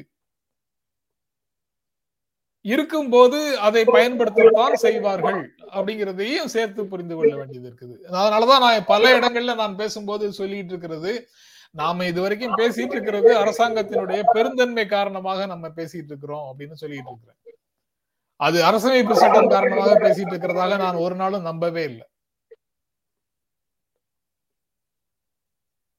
ரைட் ஆ தனு தனேஷ். குட் மார்னிங் சார் வணக்கம். சார் கரெக்டா கேக்குதா சார்?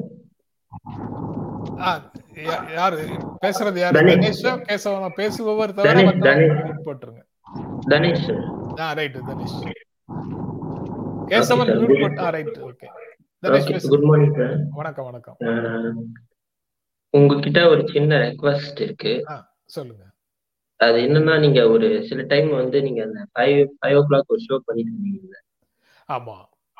அது விட்டுட்டீங்க. ஸோ அது கண்டினியூ பண்றதுக்கு என்ன பண்ண முடியுமோ அது கொஞ்சம் பண்ணா நல்லா இருக்கும் ஸோ அதுல கொஞ்சம் நுணுக்கமான விஷயங்கள்லாம் நாங்க பார்த்துட்டு இருக்கோம் ஸோ அது முடிஞ்ச அளவுக்கு எவ்வளவு சீக்கிரம் கண்டினியூ பண்ண முடியுமோ பண்ணா நல்லா இருக்கும் ஏன்னா அதுல வந்து அரசியல் சாராத நிறைய விஷயங்கள் நாங்க பாக்குறோம் நீங்க ஒரு நாள் வந்து இந்த வயதான முதியவர்கள் பத்தி கொஞ்சம் பேசியிருப்பீங்க.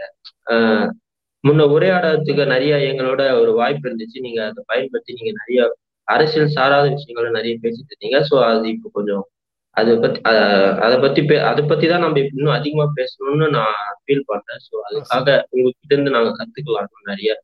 ஸோ அது கொஞ்சம் பார்த்து இது பண்ணுங்க. கண்டிப்பா கண்டிப்பாக ஏத்துக்கிறேன். ஆனா அந்த ஐந்து மணிங்கிறது இப்ப சாத்தியம் இல்லாம இருக்குது. ஏன்னா நான் இப்போ சென்னையில இல்ல. நான் அமெரிக்காவுக்கு வந்திருக்கிறேன் அதன் காரணமாக இங்க அந்த டைமை கீப் அப் பண்ணி இங்க வேலை செய்ய முடியல என்னால. அதுக்கு காலையிலேயே வந்து வேலை செய்ய வேண்டியது இருக்குது. அது கொஞ்சம் சிரமமான விஷயமாக இருக்கிறதுனால இப்போதைக்கு அதை உடனடியாக தொடங்க முடியாது. ஆனா அதை கொஞ்சம் தள்ளி எட்டு மணி ஒன்பது மணிக்கு இரவு எட்டு மணி ஒன்பது மணிக்கு இன்னும் முயற்சி பண்ணலாம். அதை அதை நான் வந்து செய்வதற்கு முயற்சி செய்யறேன் ஓகே சார் அதான் ஏதாவது ஒரு ஒரு டெய்லி இல்லைன்னா கூட ஒரு வீக்லி த்ரீ டேஸ் இருந்தா கூட நல்லா தான் இருக்கும். சரி. ஸோ அது ஒன்று இருக்கு. நெக்ஸ்ட் வந்து எனக்கு நீங்க இதுக்கு முன்னாடி பேசுன டாபிக்ல எனக்கு எதுவும் எனக்கு தெரியல. நான் அதனால அதை பத்தி எதுவும் சொல்லறதுக்கு இல்லை. பட் என்கிட்ட ஒரு சின்ன ஒரு ஒரு ஒரு சின்ன விஷயம் இங்க நடந்ததை வச்சு நான் ஒரு ஒரு கேள்வி எழுப்பலான் இருக்கேன். எங் எங்களுக்கு நடந்ததுதான். எங்களுக்கு பட்டா கிடையாது.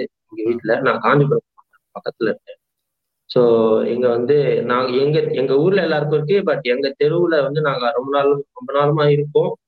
பின்னாடி வந்து ஒரு சின்ன ஒரு ஒரு நீர்நிலை குட்டை இருக்கு. ஸோ அது வச்சுட்டு எங்களுக்கு அது வந்து கொடுக்க மறுக்கிறாங்க. ஆனா நாங்க ஒரு அறுபது எழுபது வருஷமா இருக்கோம்னு வச்சுக்கோங்களேன்.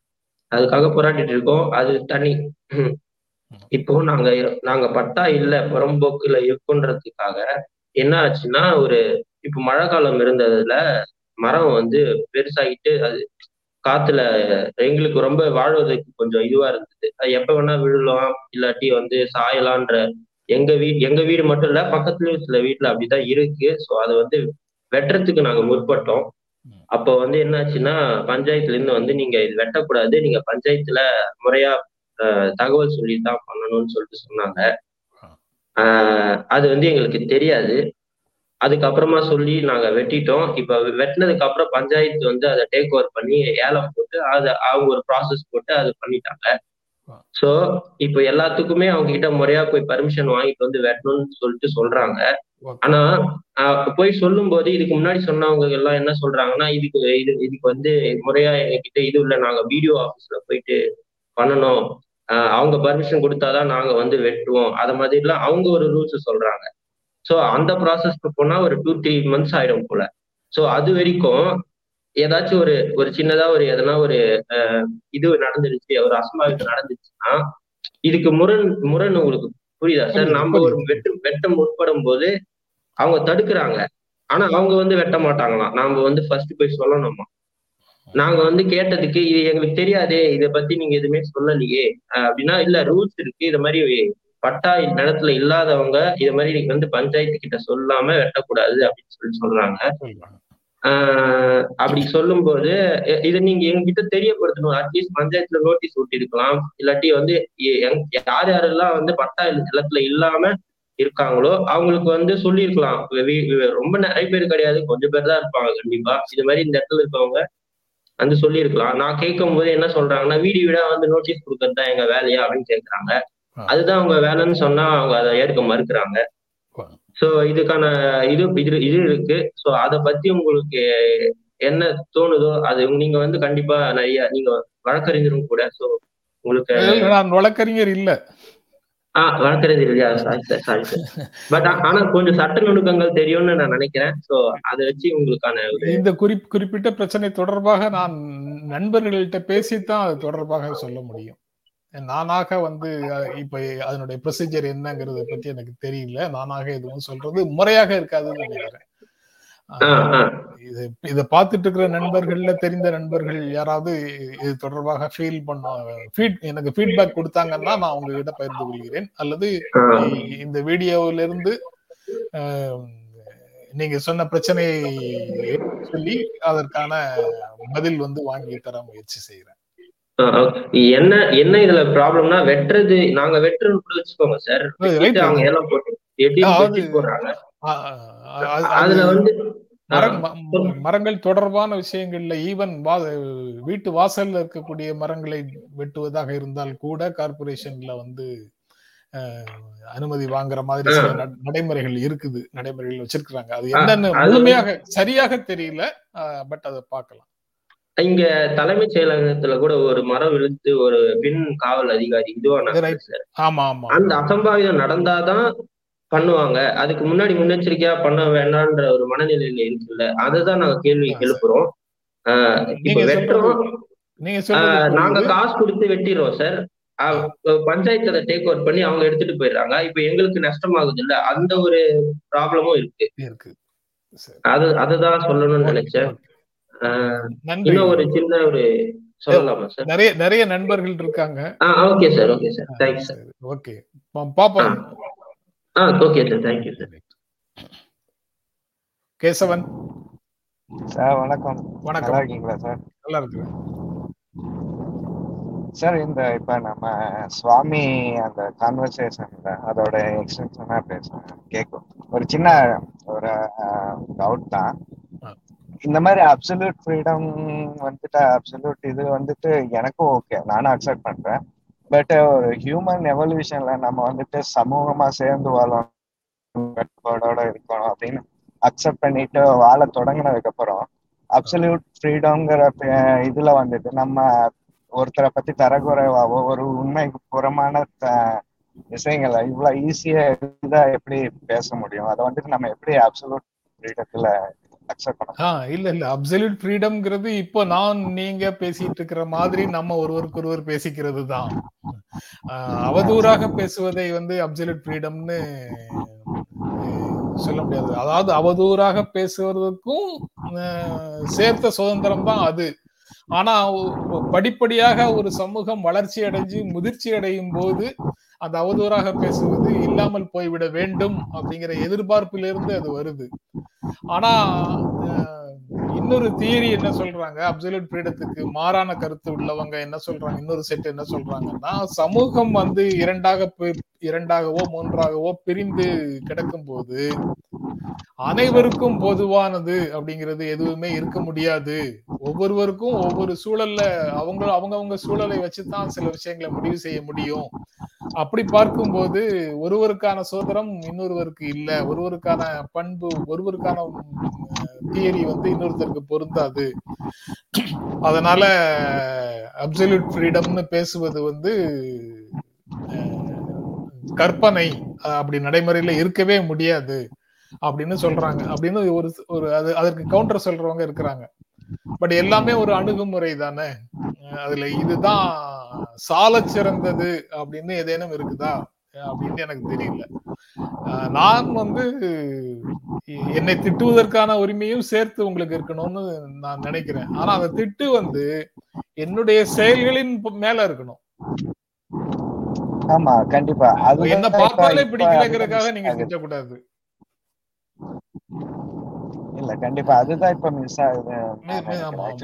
இப்ப சமீப காலமா இல்ல அதாவது பிராங்கா பேசணும்னா இந்த பிஜேபி ஒன்ஸ் சென்ட்ரல் கவர்மெண்ட் ஆனதுக்கு அப்புறம் இந்த லாஸ்ட் செவன் எயிட் இயர்ஸ்ல இதுதான் வந்துட்டு அதிகமா ஒரு தனிநபர் விமர்சனம் அவங்களோட செயல்களை பத்தி பேசுறதை விட்டுட்டு ஒரு தனிநபரோட பர்சனலோ இல்ல அவங்கள வச்சு விமர்சனம் பண்றது. அதுவும் கூட ஒரு பொய்யான பொய்யான தகவலை வச்சுக்கிட்டு அதை அதை பெருசுபடுத்தி பேசுறது. பொய்யான தகவல்கள் தான் அவ்வளவும். அந்த பொய்யான தகவல்களை வச்சுதான் வந்து ஆஹ், பத்திரிகையாளர்களை வந்து பத்திரிகையாளர்களுக்கு எதிராக சமூகத்தை வந்து தூண்டி விட்ட வேலைகள்லாம் நடந்தது வந்து அனைத்தும் அடிப்படையில பொய்யான விஷயங்களை வச்சுதான். கண்டிப்பா சார். அதான் ஐயன் கரெக்டா சொன்ன மாதிரி இது வந்துட்டு ஒரு வகையான திட்ட திட்டத்தோட தான் அவங்க பண்றாங்களே. இது ஒரு தாக்குதல் தானே. இதுவும் ஒரு வகையான தாக்குதல் தான். தாக்குதல் தான் இது. அதாவது அவரவர்களே வந்து முன்னால இதே மாதிரி வேலையை ஒரு ஆபீஸுக்குள்ள செஞ்சா அதை வந்து கருங்காலித்தனம்னு சொல்லுவாங்க. இப்போ அதே. வேலையை வெளியில இருந்து செய்யறாங்க இது வந்து மெக்கார்த்திசம்னு நம்ம ரொம்ப நாகரிகமா சொல்றோம். அவ்வளவுதான் வித்தியாசம். Right Kesavan. Okay sir thank you. கரெக்டா இன்னைக்கு எங்க எனக்கு லீவு தான் சார் ஃப்ரைடே. சாட்டர்டே லீவ்ல வருவேன். இன்னைக்கு ஃப்ரைடேனால உங்ககிட்ட பேச முடியும் ஓகே நன்றி. நன்றி நன்றி கேசவன். பார்ப்போம் குட் நைட் உங்களுக்கு. ரைட் நன்றி. Good night Sangeeth. சங்கீத் லைன்ல இருக்கீங்களா? ஹலோ வணக்கம் சார் ஆ வணக்கம் வணக்கம். சார் நல்லா இருக்கீங்களா?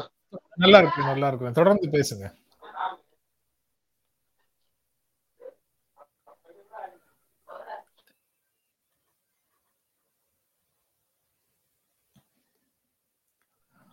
என்னால கேட்க முடியல நீங்க பேசுறத. அப்படியா? ஏன் என்ன? சரி ஓ ஓகே நாளைக்கு நாளைக்கு கூட பேசலாம் நம்ம திரும்ப வந்து பேசலாம். நன்றி நன்றி சார். ஆமா நாளைக்கு தொடர்பு கொள்ளலாம். Thank you so much okay okay பார்ப்போம்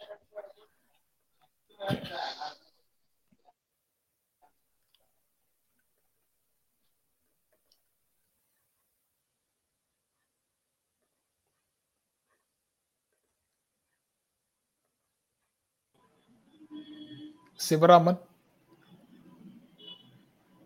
ஹலோ சார் சார் வணக்கம் வணக்கம். ஆ வணக்கம் வணக்கம் சிவராமன். சார் இப்போ அதாவது this is the first time I am online ஆ சொல்லுங்க சொல்லுங்க ஆ நீங்க தொடர்ந்து பேசுங்க.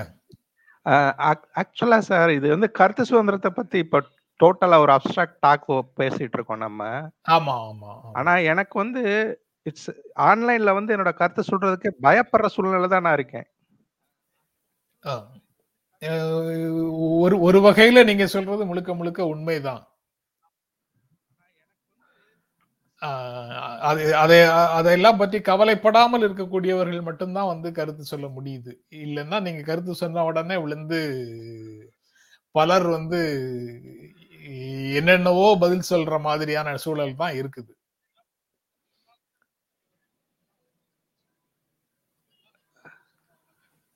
ஹலோ சார் ஆக்சுவலா இது வந்து டபுள் டைம் டாக் கேக்குது. மேபி நான் tomorrow I will join again நான் மறுபடியும் ஜாயின் பண்ணி அந்த கருத்தை சொல்லணும். நாளைக்கு ஓகே. நன்றி, ஓகே நன்றி ஓகே. நன்றி நன்றி சிவராமன்.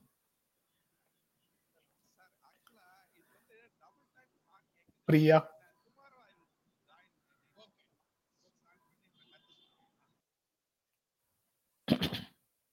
ஹலோ ஆ பேசுங்க பிரியா. ஹலோ ஹலோ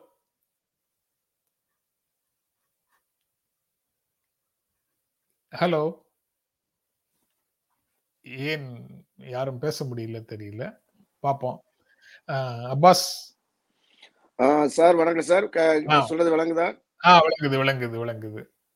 ஆ, சார் உங்களுடைய ம- அந்த மனிதா மனிதா நிகழ்ச்சியை வந்து ரொம்ப ஆவலா வந்து நானும் பல முறை கேட்டுக்கிட்டு இருக்கிறேன். அதுல. நீங்க கொடுக்குற கருத்துக்கள் எல்லாமே வந்து ரொம்ப அற்புதமா இருக்கும். ரொம்ப அதாவது நியாயம் நியாயமா நடுநிலையா நீங்க பேசுறதும் உங்களோட ஐயன் கார்த்திகேயன் அவங்களும் வந்து அந்த ஃபேக்ட் செக் செக்அப் பண்ணுவாங்கல்ல அவங்களும் வந்து ரொம்ப நல்லா சிறப்பா செய்றாங்க. சரி இன்றைக்கு இந்த கருத்து சுதந்திரத்தை பத்தி அந்த பேச்சுரிமையை பத்தி அந்த ஒரு தலைப்புல வந்து பேசிக்கிட்டு இருக்கீங்க. ரொம்ப அற்புதமா இருக்குது.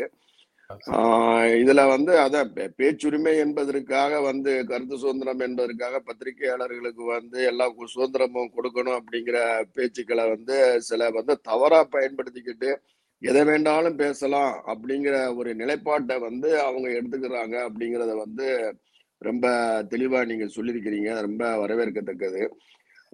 எனவே அதாவது நிச்சயமா வந்து பே- பேச்சு சுதந்திரம் கொடுத்துருக்காங்கன்னா ஒரு மனிதர்களுக்கு ஒரு சமுதாயத்திற்கு ஒரு சமூகத்திற்கு எது நன்மை பயக்கும் அந்த பேச்சினால சமுதாயம் திருந்தணும் அப்படிங்கிற ஒரு கண்ணோட்டத்துல வந்து அந்த பேச்சு சுதந்திரம் இருந்துச்சுன்னா அதை நம்ம எல்லாரும் வரவேற்கலாம்.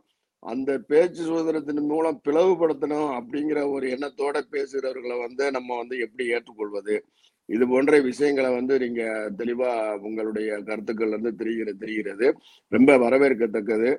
உங்களுடைய இந்த மாதிரியான கருத்துக்களை வந்து எப்பொழுதுமே நேசிப்போம். உண்மையிலேயே ரொம்ப பாராட்டுகிறோம். ரொம்ப நன்றி செய்த பாஸ் இப்ராஹிம். ரொம்ப ரொம்ப நன்றி. Thank you thank you very much okay.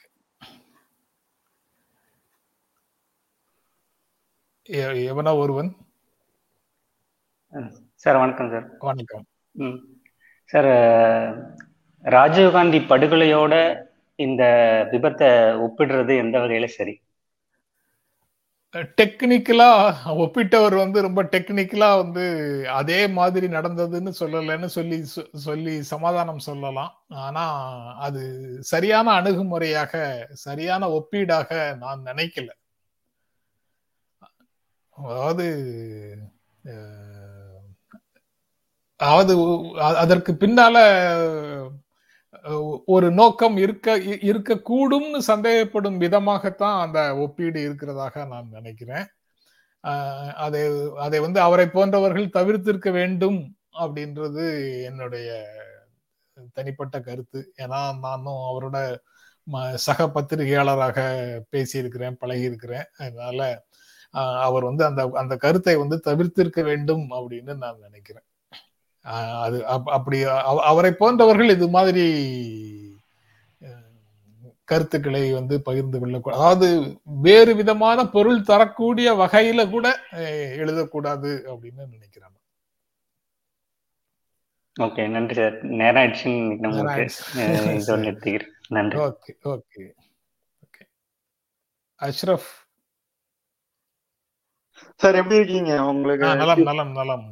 Weather எல்லாம் எப்படி இருக்கா சார் பாடால? ஆ, ப- ஆ, இங்க வந்து சன்ஷைன் ஸ்டேட் தானே. ஆ ஓகே சார் நீங்க நார்த்தா இல்ல சவுத் இருக்கீங்களா? டாம்பா டேம்பா ஓகே நார்த் தான் okay okay Tampa okay okay sir நான் ஆக்சுவலா அந்த சைடு ஏதாவது சவுத் ஃப்ளோரிடா வர மாதிரி இருக்கு? அதான் சரி உங்களை மீட் பண்ண முடியுமான்னு கேட்கலாம் நான் கேட்டேன் நானு.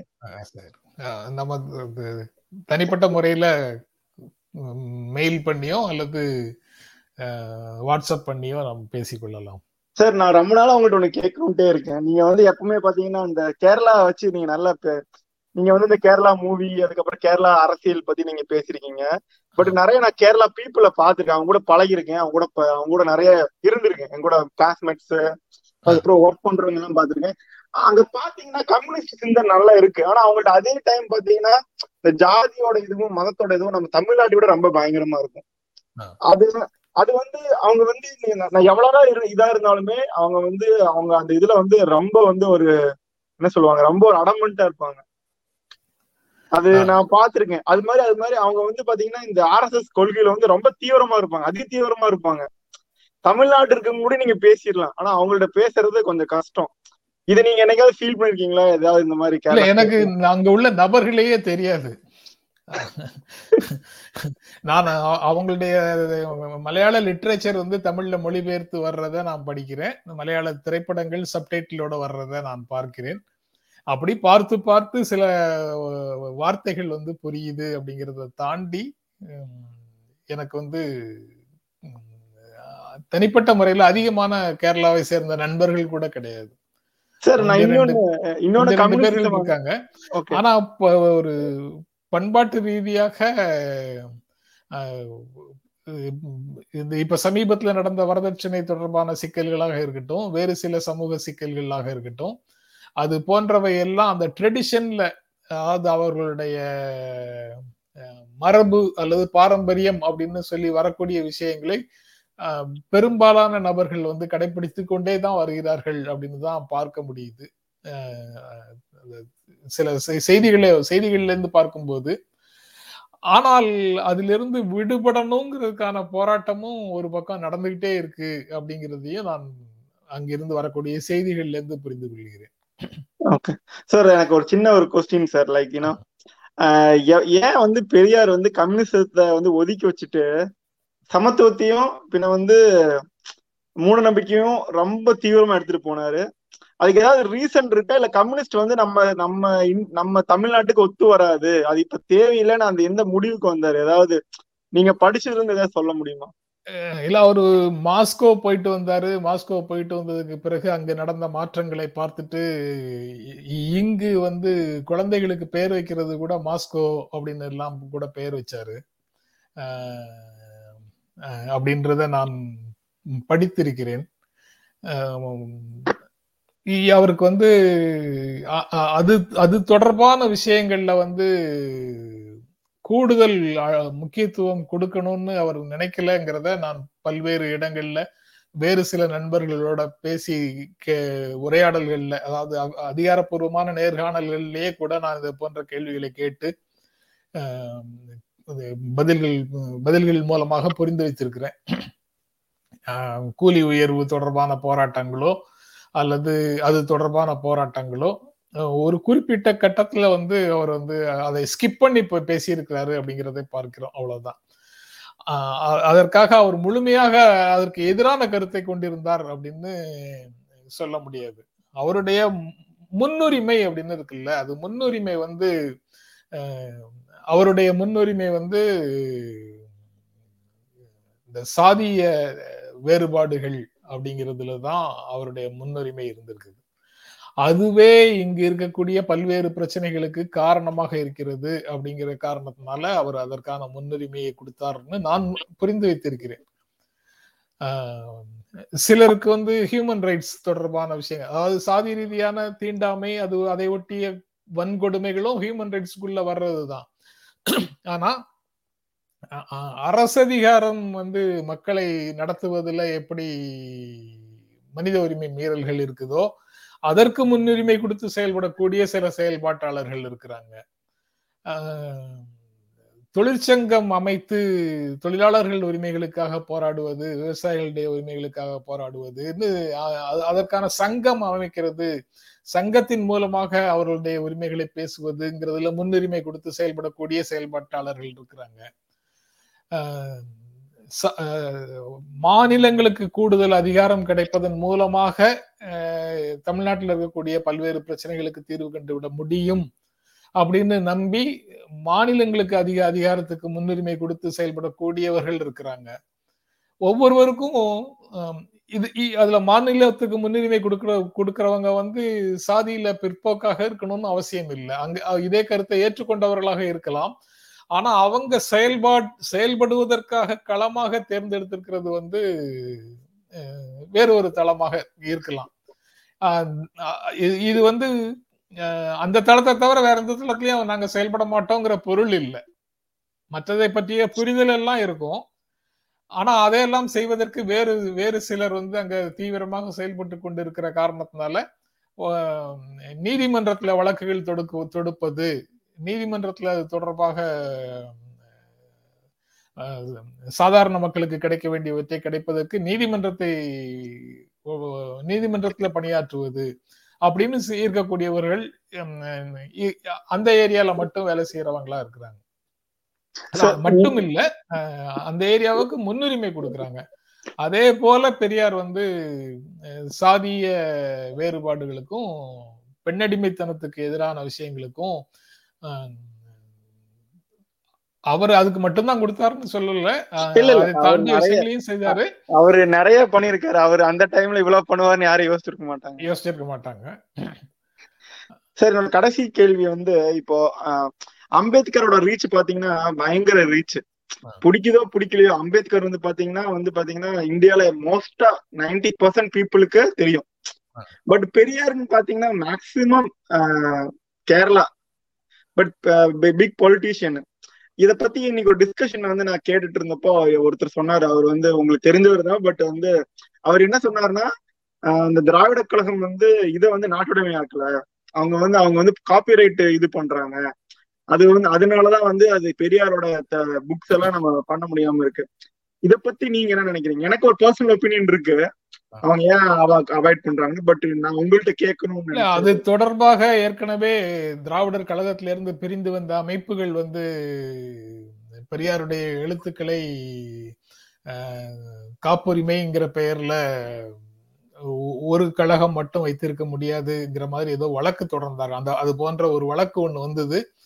நம்ம நீதியரசர் நீதிநாயகம் சந்துரு தான் வந்து நீதிபதியாக இருந்தார். அந்த வழக்குலன்னு நான் எனக்கு நினைவுல இருக்கு. அவர் வந்து ரெண்டாயிரத்தி நாலு அல்லது ரெண்டாயிரத்தி அஞ்சு அந்த ரேஞ்சில் அந்த வழக்குக்கு தீர்ப்பு கொடுத்தாரு. பெரியாருடைய நூல்களை பெரியாருடைய எழுத்துக்களை இவர்களும் நூல்களாக பிரசுரிக்கலாம்ங்கிற மாதிரியோ அல்ல அந்த அந்த மாதிரி ஒரு தீர்ப்பு கொடுத்தாரு. அதோட அது ரிலாக்ஸ் ஆயிடுச்சு அப்படின்னு நினைக்கிறேன். அரசுடைமை ஆக்கலை. இன்- இன்னும் அரசுடைமை ஆக்கலை அப்படிங்கிறது அரசு தான் வந்து அதுக்கு உரிய நடவடிக்கையை எடுக்கணும். ஓகே தேங்க்யூ சார் இதான் sir thank you sir thank you for Correct. Time sir already. Late night ஆயிடுச்சு. Okay good night sir good night good night Bye. Bye Raj sir வணக்கம் சார் வணக்கம் ராஜ் சார் எனது கருத்து சுதந்திரத்தை பற்றி கொஞ்சம் உங்களோட ஒப்பீனியன் வேணும். அதுதான். சரி. ஸோ இந்த சமுதாயம் வந்து நல்லது கெட்டது ரெண்டுமே உள்ளதுதான். ஆமா. ஆஹ், கருத்து அப்படிங்கிறது வந்து சமுதாயத்துக்கு நல்லது நடந்தாலும் கெட்டது நடந்தாலும் ஒரு கருத்தை நம்ம சொல்கிறோம் அது உண்மையாக இருக்கணும். உண்மையான கருத்தாக இருக்கணும். புனைந்து சொல்ல சொல்லாமல் உண்மையா உண்மையான கருத்தாக இருக்க இருந்தால் உண்மையான க கருத்தை வச்சு நம்ம ஒரு கருத்து சொன்னால் அது என்ன நல்லது நடக்குதோ கெட்டது நடக்குதோ சமுதாயத்துக்கு அது சுதந்திரத்தில் வரும் அப்படின்னு நான் நினைக்கிறேன். நீங்கள் எப்படி நினைக்கிறேன்னு தெரியல. ஆஹ் ஆனா ரெண்டாவது என்னன்னா வந்து இப்போ ஒரு ரெண்டு மூணு வருஷமா வந்து இப்போ இந்த பாஜக வந்து தமிழ்நாட்டில் வளர்கிறதுக்காக வளர்றதுக்காக வந்து நிறைய பொய்யில் பொய் வச்சு கருத்து சொல்கிறேன்னு சொல்லிட்டு அதை வந்து அதை வந்து கருத்தான வந்து நான் ஏற்றுக்கல அதெல்லாம் அவதூறுகள். சீமான் போன்றவர்கள்லாம் சும்மா பொய்யா சொல்லிக்கிட்டு அப்படியே அவதூறு அவதூறு பேசிகிட்டே இருக்காங்க. ஸோ அது வந்து கருத்து அது வந்து கருத்து கிடையாது. அது அவதூறு. பட் நான் என்ன சொல்கிறேன்னா உண்மையாக உண்மையான கருத்து அது சமுதாயத்துக்கு நல்லது நடக்குதோ கெட்டது நடக்குதோ ஒரு இடத்துல அதை வந்து சொல்கிறது சரின்னு நான் நினைக்கிறேன். இது கருத்துக்களாக பேசுறதுல எந்த பிரச்சனையும் இல்லை. அவதூறுகளாக பேசுவதை தவி- தவிர்க்க வேண்டும் அப்படிங்கிறது தான் நான் திரும்பவும் சொல்றேன். விமர்சனங்கள்ங்கிறது வந்து ஒரு கண்ட்ரோல்டான விமர்சனங்கள் இருக்கு. கண்ட்ரோல்னா சுய கட்டுப்பாடோடு கூடிய விமர்சனங்களாக அவை இருக்கிறது நல்லது அப்படின்னு நினைக்கிறேன். நீங்க பேசுறது எனக்கு பிடிக்கல ராஜ். அப்படின்னு சொல்றதுல எந்த பொருளுமே இல்லை. நீங்க பேசுறதுல எந்த கருத்து என்னை வந்து உடன்பட விடாமல் செய்கிறது அதற்கான காரணம் என்ன? அதை வந்து நீங்க மா- மாற்றிக்கொள்ள தயாராக இல்லாம அதுல வந்து ஒரு ஒரு ஓப்பன்னஸ் இல்லாம திறந்த மனசோட அதை அணுகாம நீங்க முன்கூட்டியே ஒரு முடிவோட நீங்க இந்த விஷயத்தை அணுகுவதால உங்களோடு நான் மாறுபடுகிறேன். நீங்க அதுல திறந்த மனசோட வராத சூழல்ல நான் வந்து உங்களோட உங்களோடு இது இது தொடர்பாக தொடர்ந்து பேசுவது சாத்தியம் இல்லை அப்படின்னு நான் உங்ககிட்ட சொல்ல சொல்லலாம். அப்படி சொல்ற விமர்சனத்தை வந்து என்னால புரிந்து கொள்ள முடியும். நீங்க அதே மாதிரி என்கிட்ட சொல்றதையும் என்னால புரிஞ்சு கொள்ள முடியும். நானும் உங்ககிட்ட சொல்றத புரிந்து கொள்ள முடியும். அது இல்லாம உங்களை பார்த்தாலே எனக்கு பிடிக்கல. நீங்க பேசுற விதமே எனக்கு பிடிக்கல. அப்படின்னு சொல்லக்கூடியவர்களிடத்துல நம்ம என்ன பேசுவது? அப்படி பேசுறதே அதுல ஒண்ணும் இல்லை. அதாவது நீங்க வந்து பெரியாரை ஆதரிக்கிறவர் அல்லது அம்பேத்கரை ஆதரிக்கிறவர் அல்லது மார்க்ஸை ஆதரிக்கிறவர் மார்க்ஸை படித்தவர் உங்க கூட பே- அதனால நீங்க வந்து இவர்களுக்கு எதிராகத்தான் இருப்பீர்கள் அப்படின்னு எல்லாமே ஒரு கற்பனையிலேயே அவ்வளவு கோட்டைகளையும் கட்டிட்டு அதை அதை வச்சே கற்ப கருத்துக்களையும் உருவாக்கிட்டு அது எல்லாம் வந்து யுனிவர்சல் ட்ரூத் மாதிரி எல்லாருக்கும் பிரச்சாரமும் பண்ணி இவர்கள் யாரையெல்லாம் கை நீட்டுகிறார்களோ அவர்களை எல்லாம் வந்து புறக்கணியுங்கள் அப்படிங்கிற அறைகூலையும் விடுத்து இதுவெல்லாம் பேச்சுரிமை அப்படின்னு சொல்லக்கூடிய நிலையில இருக்கிறது வந்து சிக்கலானது. ஆனா அதற்கான சுதந்திரமும் வேணும். ஆனா நம்ம அதாவது தவறு செய்வதற்கான சுதந்திரமும் சேர்ந்ததுதான் சுதந்திரம்ங்கிறது. அது எல்லாம் வேணும். ஆனா இன்னைக்கு தேதியில அது நம்ம நாட்டுல அதுக்கான சாத்தியம் இல்லை. ஏன்னா நம்ம அரசமைப்பு சட்டம் அதற்கு இடம் கொடுக்கவில்லை. அதனால இங்க வந்து அது சாத்தியம் இல்லை. அது வந்து ஒரு இலக்காக இருக்கலாம். கருத்து சுதந்திரத்தை பத்தி பேசும்போது அது ஒரு இலக்காக இருக்கலாம். அப்சல்யூட் ஃப்ரீடம் அப்படிங்கிறத நான் இலக்காக நான் கொள்கிறேன். அதை அதை நோக்கி நகர வேண்டும் அப்படின்னு நான் நினைக்கிறேன். இந்த ரீசனபிள் ரிஸ்ட்ரிக்ஷன்ஸுங்கிறதை எடுத்துடணும்னு நான் நினைக்கிறேன். அது எடுக்க எடுப்பாங்களா அரசியல் கட்சிகள்? நாடாளுமன்றத்துல தான் எடுக்கணும். டூ தேர்ட் மெஜாரிட்டியோட எடுக்க முடியுமா? அதை எடுக்க மாட்டாங்க அப்படின்னு நான் நினைக்கிறேன். ஏன்னா அது அது- தான் எல்லா அதிகாரங்களும் நிரம்பி இருக்குது. அதுல ஒரு ஏழு எட்டு விஷயங்கள் இருக்கு ரீசனபிள் ரெஜிஸ்ட்ரேஷன்ஸ்ல அந்த ஏழு எட்டு விஷயங்களையும் வச்சு நீங்க யாரும் பேசவே முடியாது. நாம யாரும் பேசவே முடியாது. அதை எப்படி வேணாலும் இன்டர்பிரேட் பண்ணலாம். அப்போ அப்போ கருத்து சுதந்திரம் இப்போ இல்லை. அப்போ டெமோக்ரஸியில் கருத்து சுதந்திரம் இல்லைன்னு தான் சொல்லணும் அப்போ. இன்டெரக்டா இல்லை ஆக்சுவலி ஆஹ் அதனாலதான் நான் சொல்றேன் அரசாங்கத்தினுடைய பெருந்தன்மை காரணமாக நாம் பேசிக் கொண்டிருக்கிறோம் அப்படின்னு சொல்றேன் நான் அப்படி சொல்றது வந்து என்னுடைய நண்பர்கள் பலருக்கு பிடிக்காது. அவர்கள் வந்து பேச்சுரிமையினுடைய முதல் ப- பத்தொன்பது பிரிவு ஒன்று வந்து பேச்சுரிமையை வழங்குகிறது. அதனால அரசு வந்து அதைத்தான் கொடுக்கணும் அப்படின்னு சொல்லுவாங்க. ரீசனபிள் ரெஸ்ட்ரிக்ஷன்ஸ்னு அடுத்தாப்புலயே கொடுத்ததை பறிக்கிறதேன்னு கேட்டா அதுக்கு பதில் சொல்ல மாட்டாங்க. அவர்களுக்கு தேவைப்படும் போது அதை சொல்லுவாங்க. அவர்களுக்கு தேவைப்படாத போது அதை பற்றி பேச மாட்டார்கள். இப்படியே அவங்க அவங்க சார்புக்கு தகுந்த மாதிரி அந்த விஷயங்களை பேசுறாங்க. அதைத்தான் நாம தொடர்ந்து பார்த்துட்டு இருக்கிறோம். ஸோ அப்போ அப்படின்னா உண்மை வெளியில வராது. உண்மைங்கிறது என்ன? ரொம்ப பெரிய வார்த்தை. உண்மைங்கிற வார்த்தை வந்து ரொம்ப பெரிய வார்த்தை. உண்மைங்கிறது பல உண்மைகள் இருக்கு. நான் எனக்கு தகுந்த உண்மைகளை தேர்ந்தெடுத்துக்கிறேன். நீங்க உங்களுக்கு தகுந்த உண்மைகளை தேர்ந்தெடுத்துக்கிறீங்க. எல்லாமே உண்மைகள் தான். சரி சரி. Correct so I I cannot disagree more with you. So இல்ல நான் நான் சொல்றது வந்து பிலசபிக்கலா போயிடுது. நடைமுறை வாழ்க்கைக்கு பொருந்தாமல் போய்விடுகிறதுன்னு நீங்க பதில் சொன்னீங்கன்னா அதை நான் அந்த விமர்சனத்தை ஏற்றுக்கிறேன். இல்ல இல்ல. இல்ல இல்ல உங்களை விமர்சனம் பண்ற அளவுக்கு நான் இன்னும் வளரல. இல்ல இல்ல. அப்படி இல்ல. விமர்சனம்ங்கிறது என்ன? ஏற்கிறது இந்த கருத்தை ஏற்க முடியுது ஏற்க முடியலங்கிறது தானே. ஓகே. இல்ல இல்ல நான் ஏத்துக்கிறேன். அதாவது நான் ஏத்துக்கிறேன். நீங்க சொல்றது ரைட் தான். நமக்கு வந்து நான் ஏத்துக்கிறேன் அதை. பட் நான் வந்து கொஞ்சம் வெளிநாட்டிலேயே வாழ்ந்துருக்கனால அங்கெல்லாம் நல்லா ரீசனபிளா வந்து கிரிட்டிசிசம்லாம் பண்றாங்க கவர்மெண்ட் ஏத்து கூட. ஸோ ஆனா எங்க நீங்க எங்க இருக்கீங்கங்கிறத பொறுத்து. ஆமா. ரைட் ரைட் நீங்க ஐரோப்பிய நாடுகள்லயோ அமெரிக்காலயோ இருந்தீங்கன்னா நீங்க பேசுவீங்களா இருக்கலாம். நியூசிலாந்துல இருக்கேன் நானு. ஆ சரி.